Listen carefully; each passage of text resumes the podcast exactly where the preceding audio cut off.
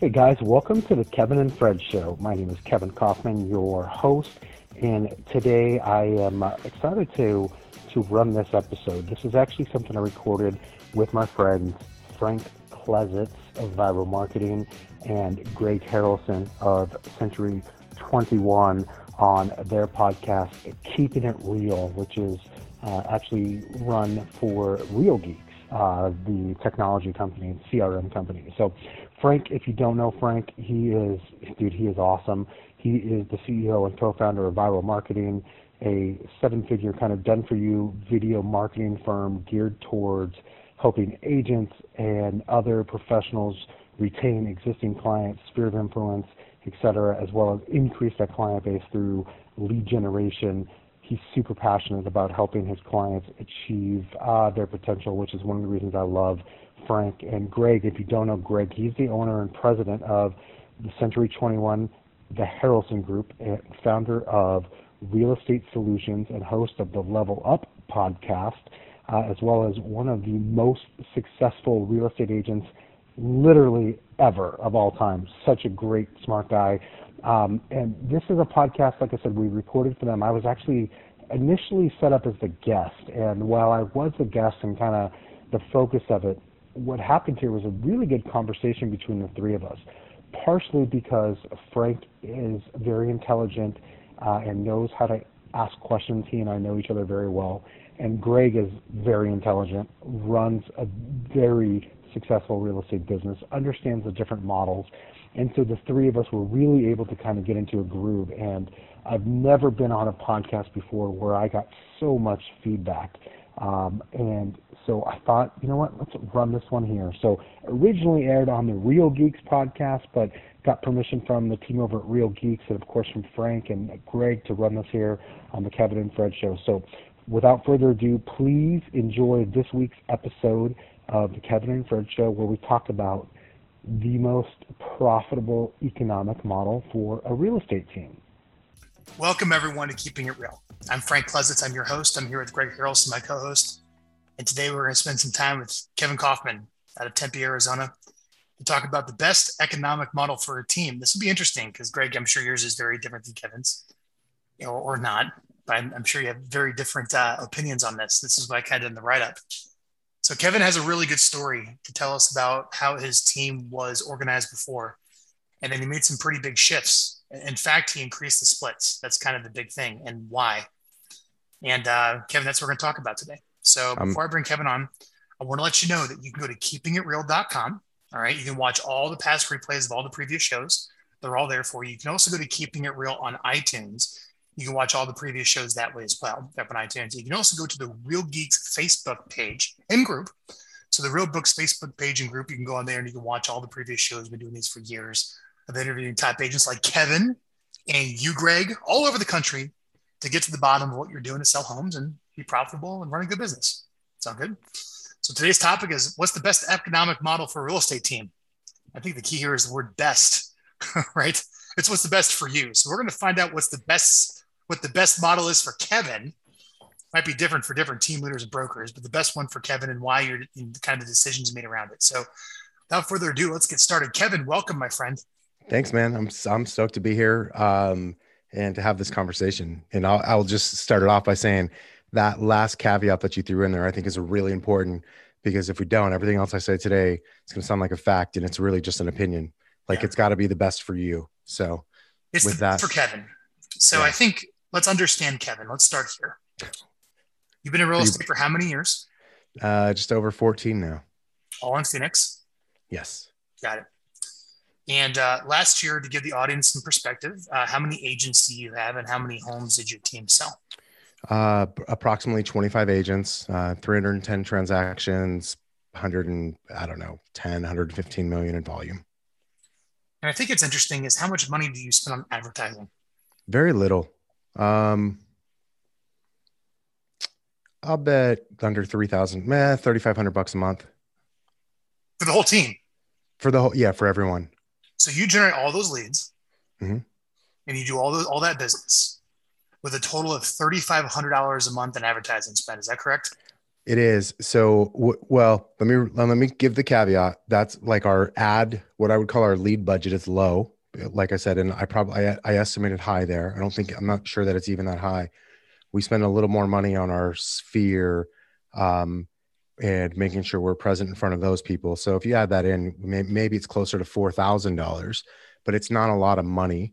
Um, and because like we could I mean, I can go into that. There was a time where we were spending way more on leads. Well, we will go into all that. We'll get the whole yeah. story.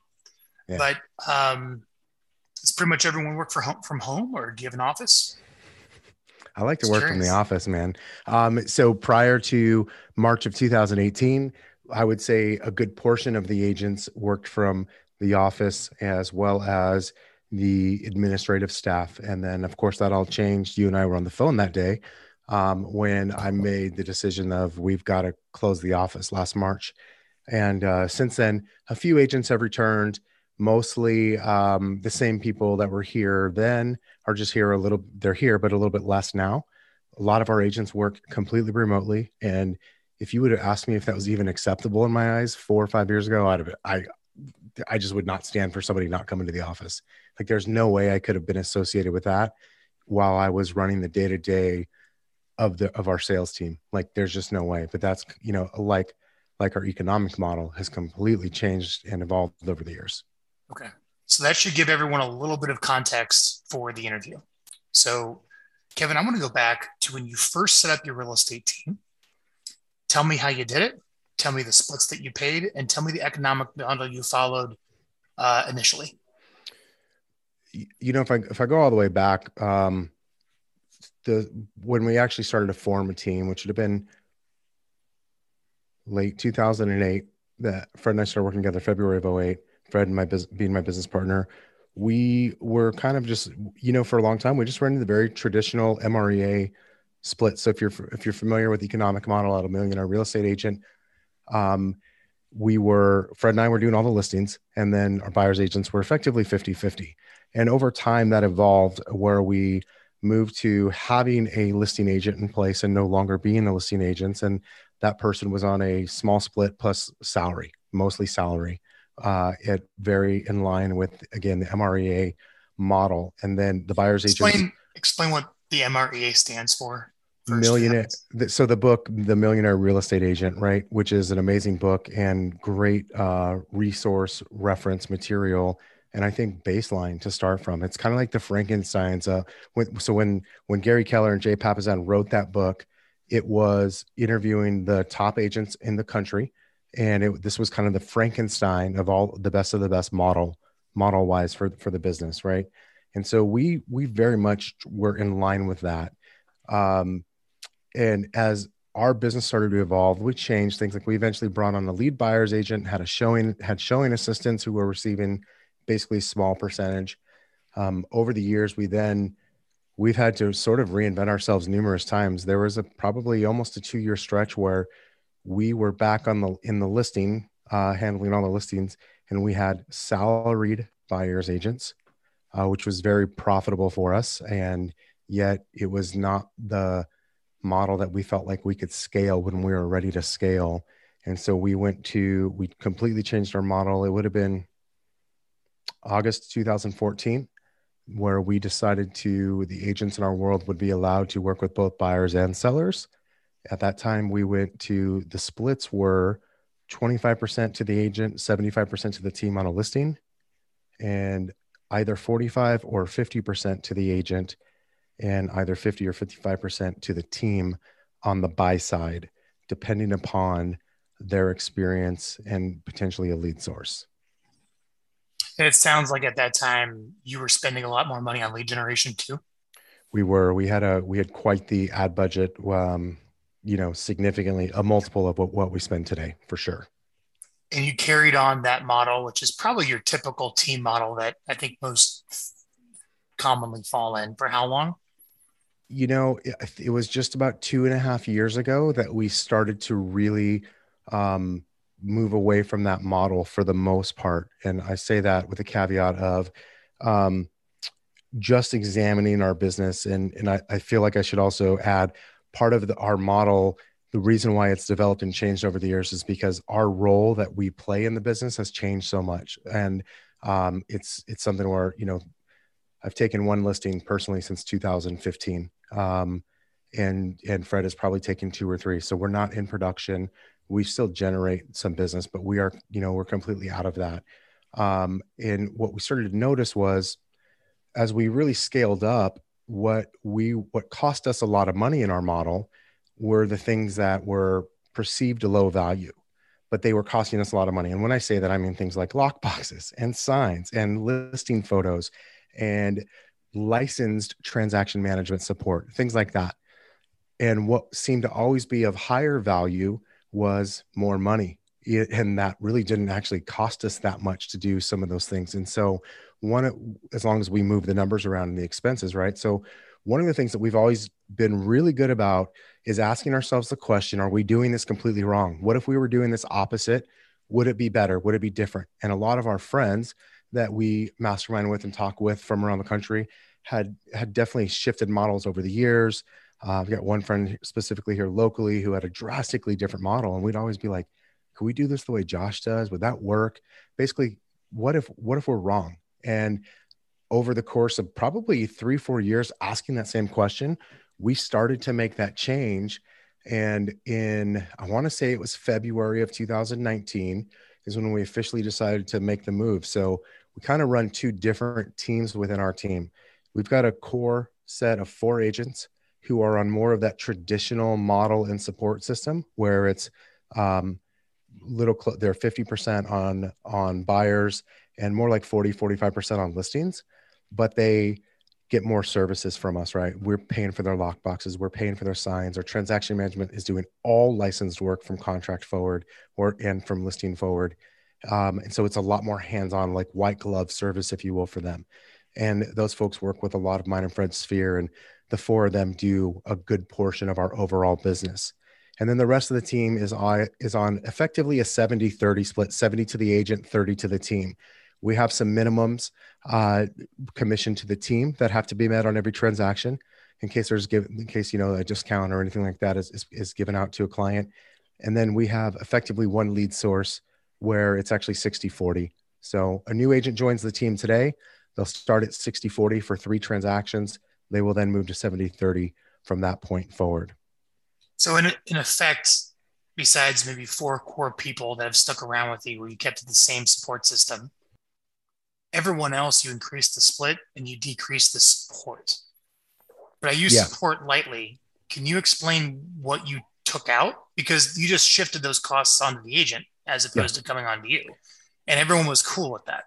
Yeah. In fact, so a lot of actually, we have plenty of agents that have been with us for, gosh, some of them five years, ah, five to six years now that are on that um, higher split model, lower support model, if you will. We gave, we basically went to those agents who are high quality, been with us for a long time, and we gave them the option. And we said, I think you'll make more money if you stay on this split, but we are offering this to you because everyone else is going to get it. And so some of them opted to go with the new higher splits and less support. Some of them opted to, in the, the four opted to stay on the on the higher support, but also a higher split to the team model. Um, and this will surprise literally nobody. Those people are the highest earners net income paychecks at the end of the year right? Because they've they value their time.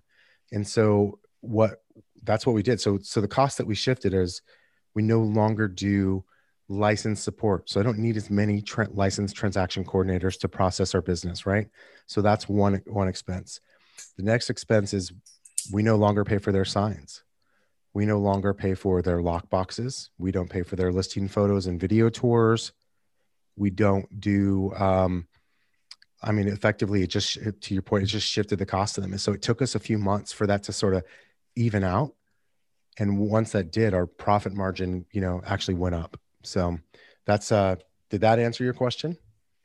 Kind of. I have some deeper questions. I mean, I, I'm, I'm going to ask a naive question but um, they still work for EXP. So they still have their 80 20 and the cap. Yes. And then another 30% after that goes to you and then they get paid? Yeah. So the effectively the way it is uh, in our brokerage, and I think with most, uh, but I could be wrong. It worked this way for us at KW2 is okay. So there's the top line commission. It's split. And because example, someone that's coming to me, someone that's come to another agent, right? So then the caps are taken out after the split. So 70, 30, you said there's $10,000 check, top line commission, 7,000 is going to the agent. Three, yeah, yeah, 70 goes to the agent, 30 co- three comes to me. Then we're both paying our splits to the company. Now, within our company, our agents have a very low cap because we are what they call a mega icon team. So effectively takes about three transactions a year for agents on our team to cap with the brokerage. So they're really only paying that 20% for three deals. Oh, they let the uh, cap go through the whole team then? Effectively, I'm guaranteeing it by our production. Okay. Yep. I'm I'm following you on this. So the bro so the money goes to you and the agent with mm-hmm. the 70 30 split or the agent then you 70 30 split. And then the broker takes their cut off of that respectively. Yeah, no different than like let's say I sent Greg a referral, right? And you know, so let's say it was uh whatever, send him a referral, he sends me back a check for for for money like the broker is going to if i'm uncapped they're going to take their part of my cap right? And uh-huh. so in in i know greg's model is different but same thing would happen for that for the other agent. It's really at the end of the day team models are really just referral models. They just have more support built in. So let me ask you this question. As opposed to someone going directly to exp or the broker or a broker they decide to give away another 30% of their check to you. Why what are the value propositions of why your team's still around where they can just go work directly for the broker? So that's, I mean, that is the question, right? To me, and, and that's something I, I say to my agents every day is like, you have to know that every time there's a, there's a commission check split, the amount of money that doesn't come to you is an investment into your business. So you have to have a return on that. Right. So for us, with where we're at today, we believe strongly that our value proposition starts with number one structure. Like we actually, I, I think we can all agree if you've ever met a real estate agent, structure is something that is needed uh, and not not not something that a lot of us have on our own. Structure, training, mentorship, culture, support. Some people are here for the leads. Some people are also here for the technology that comes with it, with the things that we do spend money on, right? And the training that that we have for them. And some of it is just culture and community. Some some of it is the leverage that being on a team and not having to carry the entire load.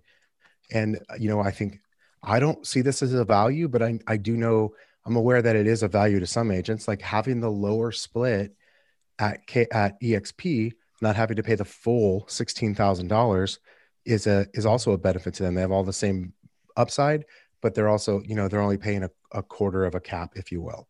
And so there's, there is, um, I think in a nutshell, those are it. I think most people will come in for one reason. They think it's that it's either the mentorship or the training.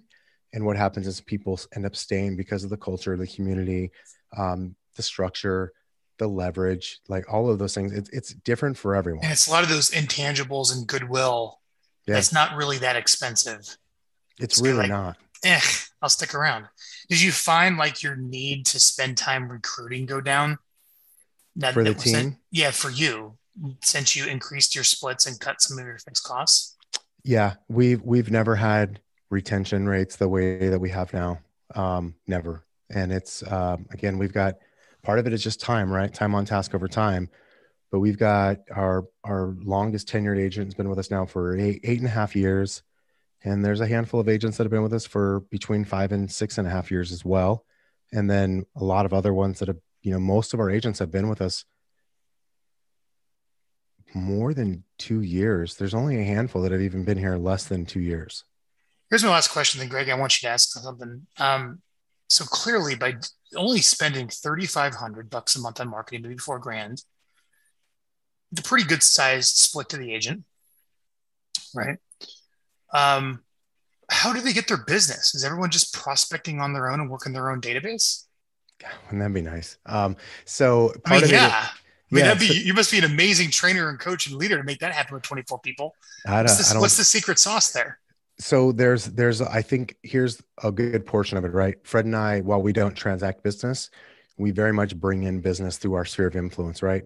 Um, you're you're a part you dude you're a part of that right that's part of what we do and your um, sphere supports 300 transactions a year no our sphere supports 100 like maybe 100 maybe a buck 10 like the rest comes through the agent sphere and then the leads that we do pay for right? So it's a combination of about two it was two years ago july we really made a decision to get serious about our sphere and we did. And then of course we then brought that to every single agent on the team and that has been the uh, drumbeat or what you know whatever you want to call it the chant of the team for two plus years. And that has so uh, trust me we don't do this perfectly we just extract a lot more business from our sphere and our agent sphere than we ever have before.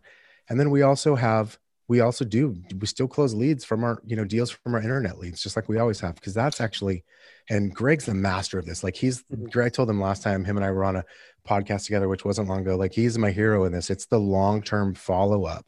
At the end of the day I, we still pay to generate new leads but a good portion of that budget i told you i had is really just staying back in front of all the leads i already have that we've bought you know the 40 50000 leads that we've purchased over the years that we haven't yet transacted with and so it's really about cultivating what we already have. Greg, what are your thoughts on all this? Uh, yeah, I, I, I think it's great. You know, I, I, I'll give you my authentic thoughts. It's like, you know, at the end of the day, it costs a percent of your revenue to run your business. Okay. That's just it, period. Yep. And it's more than 10% and it's more than 20%, and it's probably 30%. Now, the cost of that is could be I'm at a I'm at a a, a, a, a per transaction company, 100% company. And so out of the 30%, $500 per transaction goes to that company. And then x amount of money goes towards marketing and x amount goes towards leads and x amount goes towards um, you know management and staff. And then at the end of the day the agent really nets out about 70% and then you could go to an 80-20 company or scenario and 20% goes to the company and then 10% actually still leaves the agent's pocketbook and goes to somebody you could be at a 70 30 company, which is a portion of what Kevin's company is. And you probably have no money coming out of your pocket out of anything extra, but 30% goes to the team. And then you could have somebody that has a different model in that team. And, but that even that person is probably spending 30% if they look at total revenue and then total profitability at the end of the day. Now, some people on this could argue and say, no, I'm not. I said, well, you probably, maybe you're 20% going out, not 30%. But what you don't know is because you're not in a structured scenario, you're probably losing 10% in opportunity costs. That if you had that built in accountability, you would have actually made that much more money. So people don't cal- calculate the opportunity costs what I'm really trying to say is like it, it's what works best for you, as you all said in the beginning. I, I'm a strong believer in. I'm also a big proponent of the BS factor in this whole split conversation that's in our industry. It's always going to be relatively the same. It's just everybody packages it different, and the, it's it's like a, di- a book on diets. One year it's the South Beach diet. And then after it becomes a bestseller, then two years later, they word scramble that damn South Beach diet. They put a different uh, cover on it and they call it the, the Arizona flavor diet. And then all of a sudden they go sell it to all the agents again. And it's just people bouncing around from book to book to book. When the reality is, it's like, look, what, what Kevin's doing is he's providing a great value, a great product. People are consuming it and they're doing better because of it. And there's why his retention is there.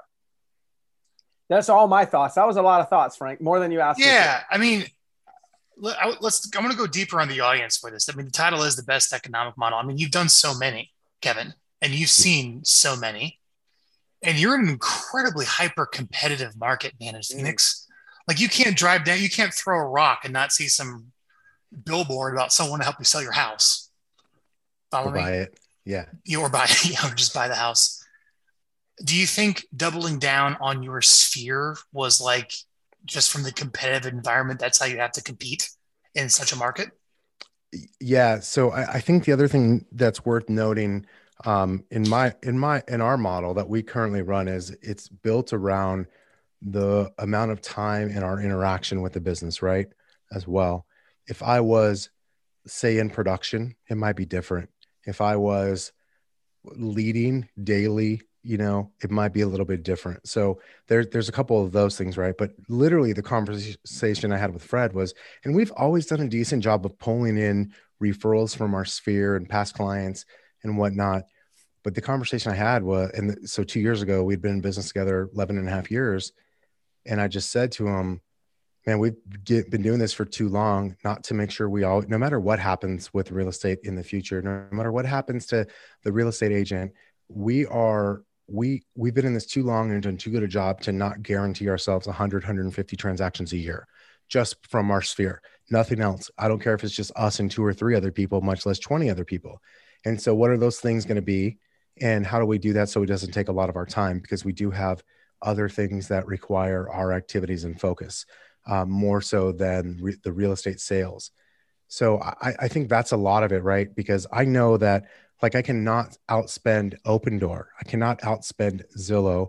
I can't outspend Kenny Klaus. I can't I, like there's a lot of people I'm not going to outspend on marketing to the masses, but what I can do is I can take my my group of people that whether they're my sphere, family, friends, past clients, leads I've already paid for, and I can beat them in that on that on that battleground. I can I can win that battleground by just going deeper in what I already have. So I think that's I think I'll say the conversation there. Yeah, that's good. Is how you do that. So if someone's watching this at this point, they're going, okay, essentially pay the agents in my team a 70 30 split. Do you cap that on the team or is that all the way up? It's all, it's all the way up. Okay. Never, so 70 30 yeah. split. And then hopefully whatever the brokerage has some type of cap. Mm-hmm. Got it. Um, any other fees do you charge the agent's fees? Is there any other income sources or payments on that that we didn't know about that affect the economics? Not from the team, no. Okay. The brokerage, in your case, EXP probably charges some small fees. So yeah, the brokerage is char- charges eighty-five dollars a month. That's gonna be whatever brokerage you're at. They got something going on. Yeah, no matter what. Yeah, got it. But for your team, it's 70, 30 all the way up, no cap. Yep. And it's, and it's not blend. You said it's it's 60, 40, then 70, 30? Yeah. So new, let's say you're a brand new agent, like literally haven't closed a transaction. It's going to be 60, 40 for the first three transactions, just because there's a little more hand holding that's going to happen on those three. Okay. It's probably, I mean, it's going to be for a while. So, and then it's, then it goes to 70, 30. And the that's one caveat, reasonable. the one caveat we have is there is a lead source because there is number one, the, the budget being spent to generate those leads but then the budget being spent to follow up on those leads outside of our agents. Yeah. Um, where that those will be 60 40 forever. It doesn't matter if they've closed 100 deals Let me guess, or, is that, three deals. Is that PPC with an ISA team? Yeah, yeah, of course it is. Yep. And it's interesting. I'll share that with you. I mean, uh, if you're watching this, go to Real Geeks, go check out the Real Lead service. You've spent how many years buying leads, Kevin? Uh, the first time I bought leads, I mean, 2009. Yeah. yeah. And uh, of all the lead sources, you're doubling down still on AdWords. Is that right? Absolutely. In fact, we shifted uh, a bigger portion of our money to AdWords and away from I'll call social. Yeah, and it's more probably I'm I'm guessing uh, homes for sale in niche areas. Yep. Yep. And a little bit for sale and a little with some ad uh, ad spend going towards sellers. And then a dedicated ISA or someone dedicated working those phones to call them to then pass to the agent. That's why they pay a little bit of a higher split on those. Yes. Got it. Fair enough. All right. So 70 30. Great. Agent comes on board. You're going to teach them to work their sphere and you work your sphere. I think this is a really interesting way to take this conversation because this affects the splits. What are you doing to work your own sphere? Because it sounds like you get a lot of business from the people that you know that you pass off to your agents. And it's one of the big reasons why someone comes works for you. Um, Is that the case? Yeah. So, dude, I, I, you coined this term, Frank, by land, sea, and air. That's what I'm doing, right? I'm like the people in my world get attacked from all angles from a marketing, if you will, perspective. Well, how big's so- your list? How big is your how big is this list that gets attacked by sea, air, and land? So there's a few different lists, and it kind of so think of it as like a funnel, right? At the top, it's a little bit bigger, and as we get to the bottom where it's more expensive, it gets a lot smaller. So the way we start with it's a few thousand people. It's basically past clients from the last probably four to five years that are receiving two emails a month. You might understand the service how it goes off. It's often full text or video. Yeah. Um, so there's a there's a nice little marketing company that I use for that, right? Yeah, Vyral that's- marketing is a good job of that, doesn't it? Vyral does they Yeah. deliver at a high level so there's um so that's the top right Got it. the ne- the next level down we use is what i think is the easiest money to spend in real estate marketing these days which is homebot homebot.ai so every single past client goes into homebot. Every single new seller lead goes into homebot. And that is game changing right? And Mhm. then the, the next level down significantly smaller there is a there is a postcard that there's direct mail there's a gentleman by the name of dean jackson who i know you're aware of Yep. who helped me with the direct mail campaign that we have for our sphere that goes to our to our a much tighter group uh, every single month How many people? between fred and i 275 not, not a lot That's it. 275 people. That's small. Which, dude, we're cheap. We are really like we really keep our expenses tight. And then then there are 50 people in my my world and Fred's world who uh, also get a gift from us quarterly. And that's also done through a service. Got it. And We can share. Well, we can share those, man. I think you used Client Giant. client giant for the gift. Yeah. And uh, Dean's company is called the um, The world's most interesting postcard. yes, Is that right? that's it. That is Yeah. right. Yeah. Uh, yeah and so i mean that that that's it for for the most part like that's that's what we do up until last year we'd always done i say always from 2013 through 2019 we'd always done a pie giveaway at that thanksgiving and kind of combined that the last four or five years with a pictures with santa day all at once Mhm. um we i guess we did sort of Were you get Santa? yeah no no no You'd be a good Santa.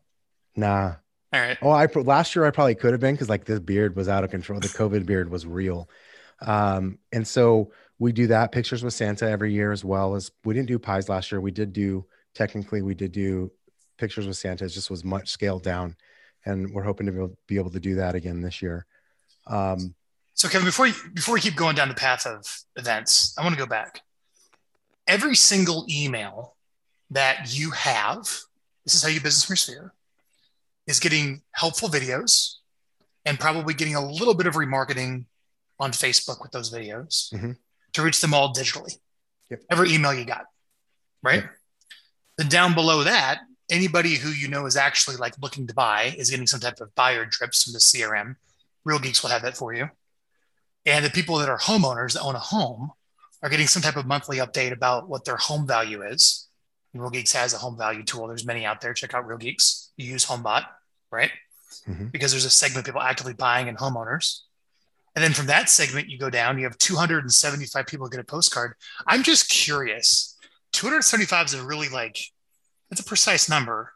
What, what's the criteria to get the postcard? Kevin, I don't get your postcard.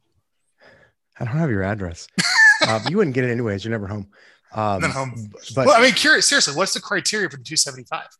If I call you, you would pick up the phone. If I saw you in the supermarket, you'd stop and say, "Hey," um, I, or I wouldn't avoid your call.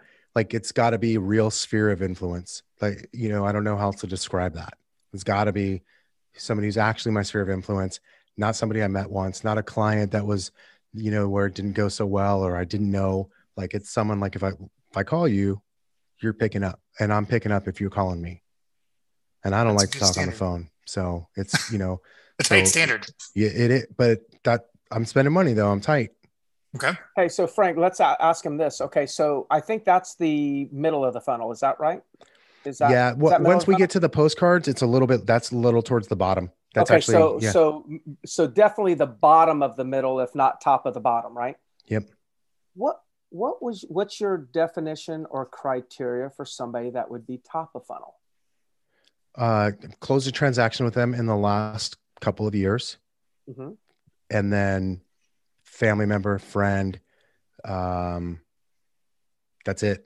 I mean, Okay. that's so. And what, like and even what is that, and what would they get? So I was going to say, kind of distinguish between the top of the funnel gets this, the middle of the funnel gets this, and then, or your definition of of of of a person that would be in each one of those criteria. Yeah. So, like the Vyral list, which is the very top, right? That is past clients, and then er- everyone else who would be all the way down to the bottom of the funnel. So it's past, recent past Yeah. clients because what I'm not trying to do is uh, like I don't want I, we can't afford for for to have people marking us spam, et cetera.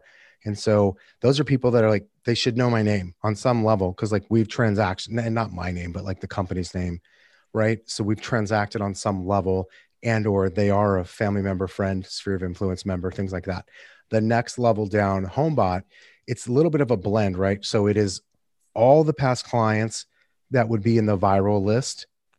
And then going forward, it's anybody who we generate as a new seller lead in addition to that. So that that list continues to grow daily, right? And so then that's that is the definition of that. The next one down, that with once they start once we start hitting them with direct mail, those are the people like they're picking up the phone if I call or vice versa. What about the 50? What's the Yeah. criteria for getting the gifts? Yeah. I want to I gotta want to spend money on you. Like like you're important enough to me that I need to make sure you're you also know that hey, I took the time to do something for you. Is that kind of like an influencer or somebody that can influence transactions?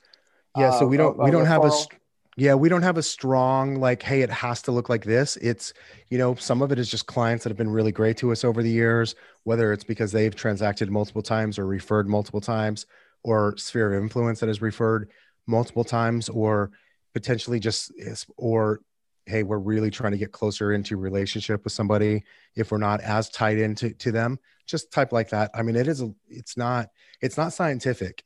It's it's literally Fred and I looking in our spreadsheets and going, and I say spreadsheet because when we a couple years ago when we did what I called filed bankruptcy on my sphere of influence, I mean I've got I've got it on a I've got it's a it's on a spreadsheet. It's on a Google sheet that I have that I can because that way I can export it and send it to the different things to the different service. I'm a big believer in using different services. I don't, I don't like the all-in-one bundle ever. I'm just curious, Kevin. You you we're in, a large team, and you were doing all kinds of crazy lead generation. I mean, that had to been a complete mind shift to go down to a list of 275 and a list of 50 people, and such a tight view of the world from a sphere standpoint. Mhm. Can you share with the audience how you made that transition? Like that's, I mean, it's normal to you now, but think about the days when you were just buying every stranger you possibly could and looking at everyone kind of as a number So to now it's everyone as a relationship. the so g- go back to where what it was right when i'm i mean when i'm paying for greg's drip emails years ago right like that is i look at that's me i'm more actively involved. I'm actually going on i'm going on appointments right? I'm a killer. If you get in my web i like you're you're just hearing from me until you list or die whichever and then your estate's talking with me. That's how i operate. Your state's talking. right. So that's that i mean literally i don't like i'm just i am relentless and you know you know that about me.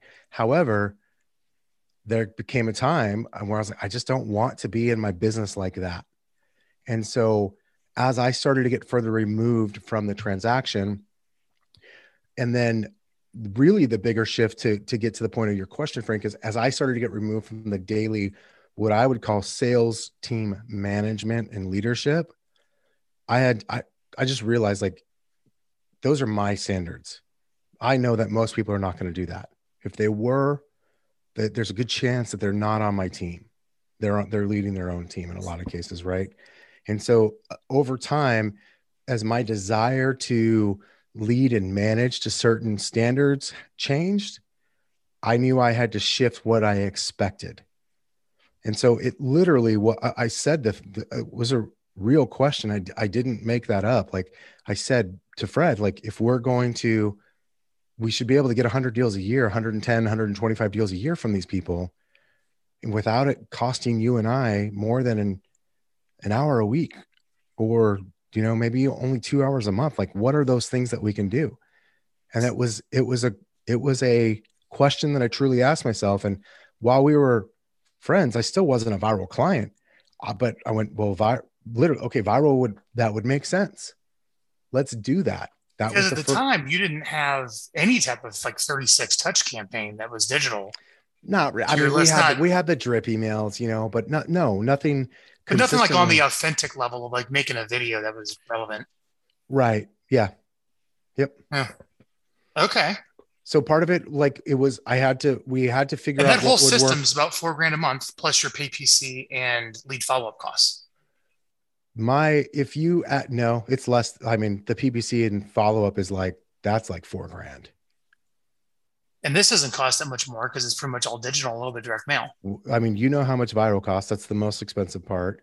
Then there's HomeBot. That's almost free. I guess, I guess Vyral is probably not the most expensive part. I guess technically, um, uh, Client Giant Right. would be, but it's also for such a small number of people. It doesn't Mhm. really cost. I mean, it's we spend five grand a year on that. And off of So- just that sphere thing, how much business do you send to your agents off of that? Dude, I- I'll bet you it's um, if I went back and actually counted everyone from last year, probably 70 to 75 transactions last year. But I mean, I could count it. I'll, i like we've got every source. We we do track. That's one of the things that when we spend a lot more money on, got a Yeah. great, great internal system. What do you that, teach it? What do you That's teach roughly twenty five percent, Frank. Twenty five percent, which is a great number. Just I just wanted to to put that out there. What are your agents? What do you teach your agents? Same thing. we literally just teach them to do exactly what what we're doing. Uh, the agents on the 70 30 split, they pay for their own home bot. They and and if they send postcards, none of them do. They would pay for the they would pay for their own postcards. If they were um Kevin, why not? Kevin, it's two hundred. Yeah, it's the two hundred splits don't dollars. No, no, I have to make a profit. Like they have a right to a profit. I have a right to a profit. That's a core belief of mine. And so because I have a right to profit, so do they, so do they, it's just an exchange, right? And so I'll I'll lead them to do it. And and here's the other thing. What I don't want to deal with is um, I don't like the way this email looks, or I don't really like this postcard. Okay, that's cool. Don't pay for it. Don't do it. Do it your way. Make it perfect. Yeah. I'm I want it done. A lot of folks want it perfect. I want it complete. And so that's the trade-off. If I, if I was going to go start sending, say, the postcards on top of that and paying for the home bot, I mean, it's not the home bot. Like it's, you know, you're talking about 25 bucks an agent. It's not that, but then it's the management of, of it all. And it's the time to manage the 25 bucks a month. Because everybody just- has little different expectations of how they want it to look yeah. and what the words say. Kevin, I know this. Yeah. I know you know that. You know that better than any of us. Yeah. bec- because of your diverse client base. And so i- it's just an exchange of here's what you get, here's what you pay for, and here's what we provide. And it's okay that it could be different. It's just not, it would have to just be on someone else's team. There's nothing wrong. Like, like Greg, I got to imagine Greg's model significantly different than mine from a compensation standpoint, right? It's really not. Cause again, to Greg's point, the money still gets spent. It's a matter of where does it get spent at. But at the end of the day, it's just that there's not a right or wrong. It's for me, as you know, Frank, I I don't I'm not in the business a lot. And so it's got to be manageable for me too, not just like cost effective. Yeah, like it all has to balance out and work. I think we I asked you this.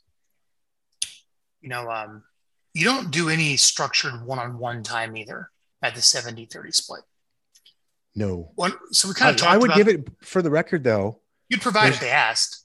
oh, if someone is like showing up every day and doing the work, yeah, I'll give them, I'd, I'd give them as much time as they wanted. But when they're you, real estate agents, as you know, um, when they, when they get busy, like they're busy. Like I, I'm most of the agents that I'm spending time with on my team, like I'm having to go to ask them for the time, not the other way around. Although they have carte blanche, like I would give them all the time that they wanted. What's the training? What's the structured training that is provided? we have a um, onboarding training system, if you will, that everybody goes through on the way in. There's some tests in there. There's some there's some scripts you have to learn. There's some training on CRM, things like that, right? Some training on financing, stuff like that, transactional type stuff. Once you're through that and actually working, you know, if you will, leads and in the database, then there are two one hour sessions a week that is mostly led uh, by Fred, my business partner, where um, it's over Zoom because we do have a couple agents in other cities, and um, that's it. Like there, there's one of one of them we call more of like liftoff, so it's for newer agents to help them with the you know whatever questions going on in their world. Although everyone's invited to it, and then on Wednesday mornings we have something we call mentorship hour, and um, that is mostly led by Fred, but we also have like our lender partner in there, our amazing transaction um, manager and director is in there as well. She's really an amazing transactional coach too. So she's there and available in that one hour period. And then like that, so like that's the structure. So so if someone's saying, Hey, I need more help, I need more training, and they're not showing up to that, like they're it's not available. Sorry. Show me that you show me that you have earned my time. I give my time to the people that deserve it, not need it. That's just that's also a belief of mine. Like I want to help everyone, but I can't drag anybody to the starting line. So when you when you're doing those things, that's that's kind of like that's the core. We can do that, and then then we, it can grow from there. How much of your economic model is based upon the fact that you have an incredibly trusted business partner, Fred? Probably a lot of it, but I would say as much or more is because we have an incredibly trusted partner in Jill, who is our secret weapon on the administrative side. Like she is the most talented administrator when it comes to real estate transactions I've ever been around in my entire life. She's amazing. I, I would describe her as like half football coach, half mama bear. She will hug you, tell you it's okay, give you the best advice possible while telling you to, to get your stuff together and make it make it happen. How long with her? Uh, she's been with us just over six years now. Yeah. Okay. Profitability wise, what happened? So you made this shift. You Profit increased increased everyone. You increased everyone's splits. Here's the key: mm-hmm. increased everyone's splits. Decreased basically all of your fixed costs yep. that you were paying on all this stuff, as well as your variable costs. Put that yes. on the agent. Everyone's happier. Yes. What did that do to you and your business? um, first of all, made us happier. Like at first, it made us like, again, we're always asking, are we doing the right thing? Should we be doing something different? Um, not from a second guessing ourselves, but all just making, just checking in with ourselves. Um, so at first, it was scary because it was like, it's going to take a while for us to get offload some of these costs and for the profit to go up. But profit margin went up, total profit went up. I, um, I, I'm not saying this is the only reason, but at the end of the day, the the average length that someone's on our team has just continued to go up every single day. Our retention has gone up. And more importantly, for me, again, this is for me, my time invested into the daily activities of the business has gone down. And so there's two, I've had two positive effects, right?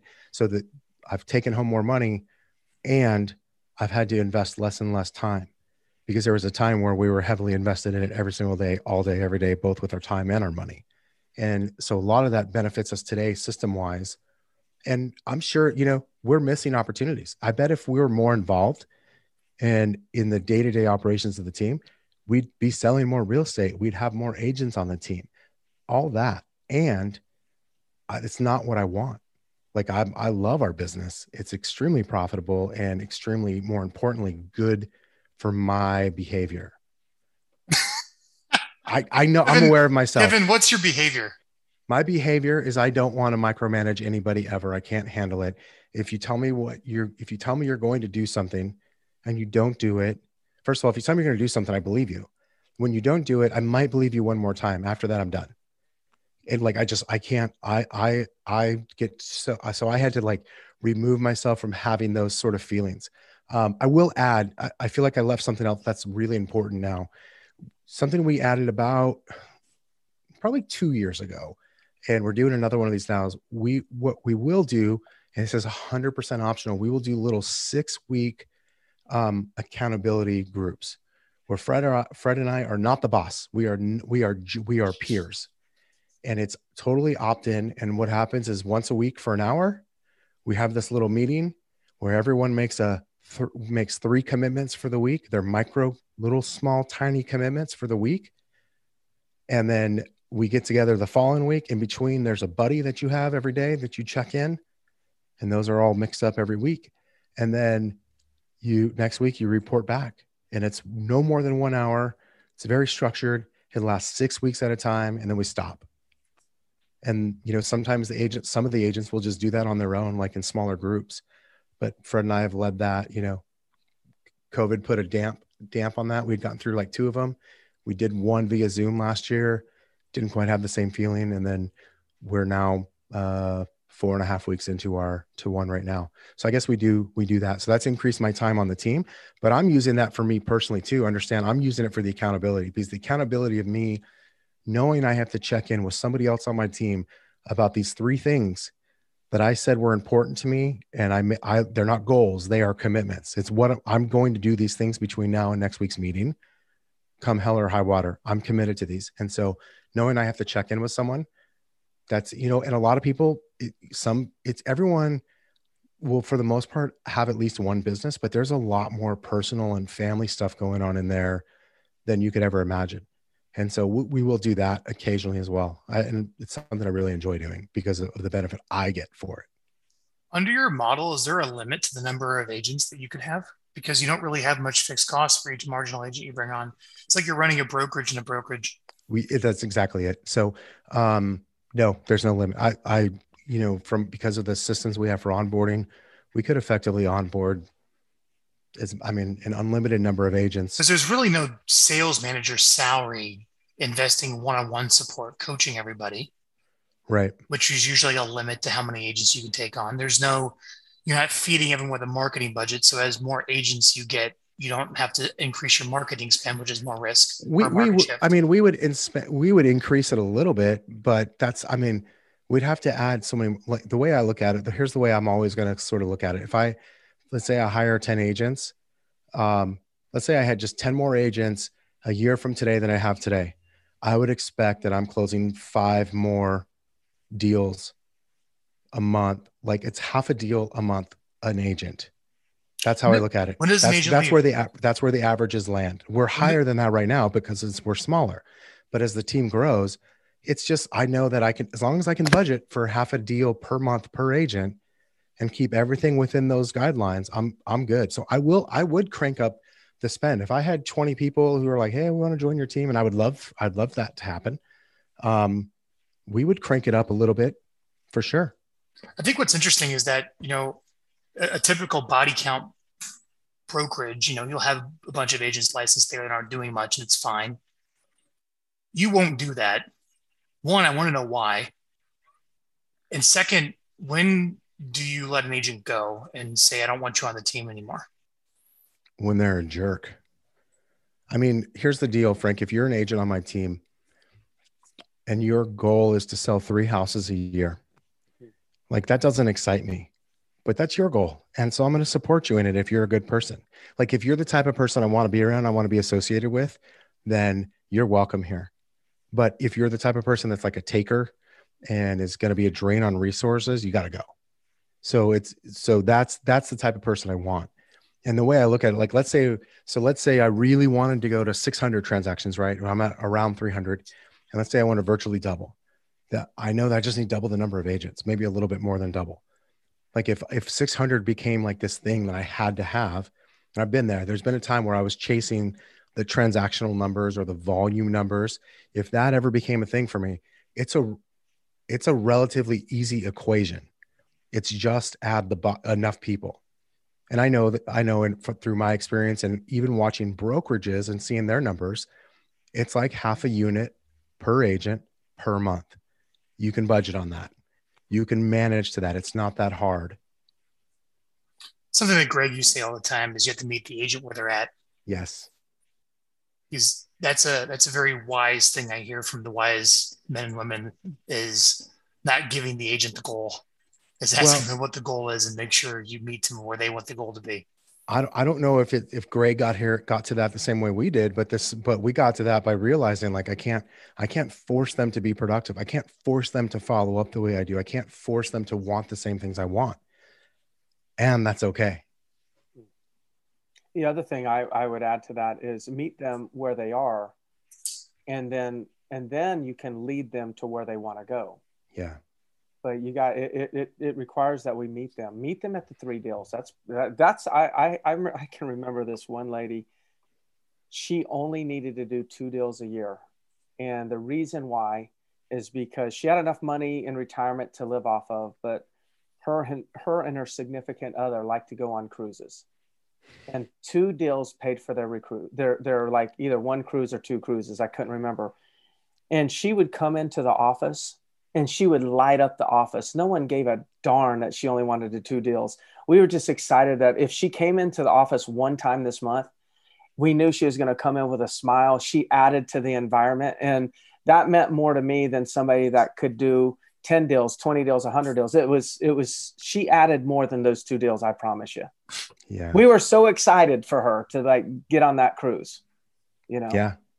Kevin, I was, um, I was asked to be a bus driver today my kids, I drop my school bus comes from my kids where I'm at, and they have a shortage of 16 drivers. Oh, yeah.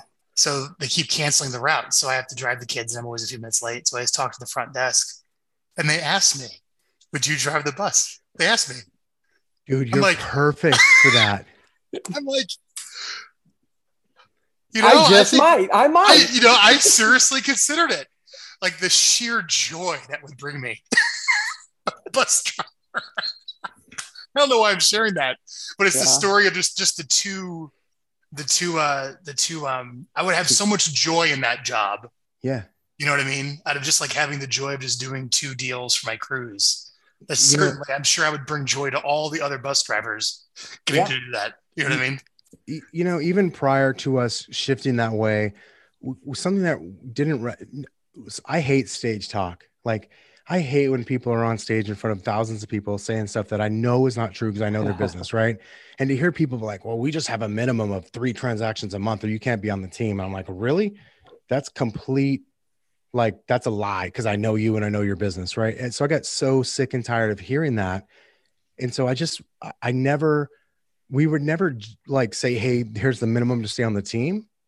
We're, we've always been like, here's the minimum effort to be on the team and and then eventually over the years probably out eh, i think it was somewhere around 2015 2000 late 14 early 15 we were just like we people we, we started viewing ourselves as more of the platform that agents run their business on and less that they were running our business.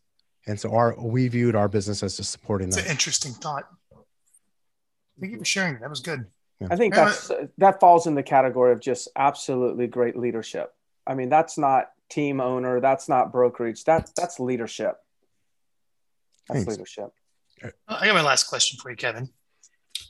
Why not 80 20 as opposed to 70 30? I, I have still have bills to pay. I gotta make a profit. 80 20 doesn't do it. Because I've seen a few teams that like have a graduated split up to 80 20. But then it's like, it's almost like, ah, oh no, all my agents are almost too productive now. This is a bad thing.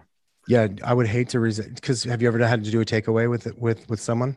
Yeah, that'd probably be bad. It, it just doesn't work, and so there just has to be 70, a line. not 75 25 like 70 30 was the magical number what's your average sales price average in where you're at uh 365 do you think that would change for somebody in a market that had different sales price yeah like if my average sales price is like say 600 500 750 whatever i mean you could you could move it all right um, absolutely. That could that could change it. But it, at the end of the day i just it's worth it. It's like the value like, and if it's not that's okay. They could be yeah. somewhere else. I'm a, I actually i don't have any personal feelings about someone choosing to not be on my team. I, I think everybody should do what they feel is best for themselves. How did you find like, your agents? Sorry one more question. Where'd you find them? Where'd you find all these people that love working with you and your behavior and your economic model and whatnot um, like so, like Steph, our number one agent by production in years, I've just known forever. Um, she was actually one of my salaried agents that we then converted to commission. Um, a lot of personal relationships and a lot of being in the trenches recruiting. When Fred and I knew we were going to scale, if you will, our our model at that time, um, it was my job to go be the recruiter, and so I went out and I interviewed slash recruited as many agents as I could get in front of for a long, long period of time. I mean, for years. And so they just different sources. Like I'm the guy that's that would always be calling you to go like Frank, who do, like who do you know that's thinking about looking for a team? Like who who can you introduce me to? Or I'd you know be running ads on WizeHire or Indeed or wherever. I mean, we still do that. We just get so few out of it. You know, like at the end of the day, when you look at our core um, relationships, referrals is where most of these people have come from. If I look at our if I look at our top productive, top producing agents, probably our top ten, warm referral probably without exception. I could go look. I'd were they to, unlicensed and you made them licensed, or they warm referral licensed? Uh, they were either uh, warm referral unlicensed or warm referral just got licensed. Brand new. Yeah. Yeah. Absolutely. Was there an element? I'm sorry. I'm just one more. I'm curious. Was there an element of ease with the newbies, bringing them into your system? It, it's just a different set of issues right? Because now you've got to train them on all of it versus untrain them on what they think they know. And so I don't, again, I think it's more of the personal preference. What's funny is my, as we were really setting up our operation, investing into what our system and platform is the word, the language I used for our agents was, I always thought it was better suited for an experienced agent. This was significantly easier to recruit new agents. And so we found, I think that's we found ourselves with newer agents mostly and the occasional experienced agent. Got it. Greg, any last questions for Kevin? No, you're answering a lot of them that, uh, or you're asking him a lot of them that I was, you know, just kind of thinking in my head. And, and I, I would just say that, uh, Kevin, our, our models are way more similar than they are even slightly different. Yeah. I, I, I think from an economic standpoint, they're very similar. I would say that um, maybe some of the value that I deliver probably um, matches my skill sets. And some of the value that you deliver probably matches some of your skill sets. Yeah. But at the end of the day, economically, it's probably around, around the same. And then we're probably delivering value based on what our skill sets are. So it, yeah. it was really neat to hear. Yeah, I, I, think you have to do that. And uh, again, I, I go back to there's the, I, I think for me, it's skill set and behavior because I, I am aware of my impatience. I'm mm-hmm. aware mm-hmm. of my, I, I'm aware of the way I like, you know, my favorite basketball player versus Kobe Bryant by mm. a mile. By Man, we have a lot of similar interests in sports, by the way. I think he would be a, he probably would have been a terrible coach, like mm. at the professional level. He was obviously great with girl with with his daughter's teams, but he'd been. I think he probably would have been really bad for, with NBA players because of his intensity and his work ethic. It's so hard to shift from being the very very best that you can be to being able to to meet people where they're at and trying to instill as much of that. So I, you know, for me, I just looked at it like that. Like I can do that job. I could be a great sales leader and manager if I wanted in the day to day of our sales team. It's not where I prefer to spend my time. And uh, rather than let that burn me out, I, you know, I, I just chose to, I'm, I, I choose time and freedom over more money every single time. It's not a question. I want as, I want to make as much money as possible.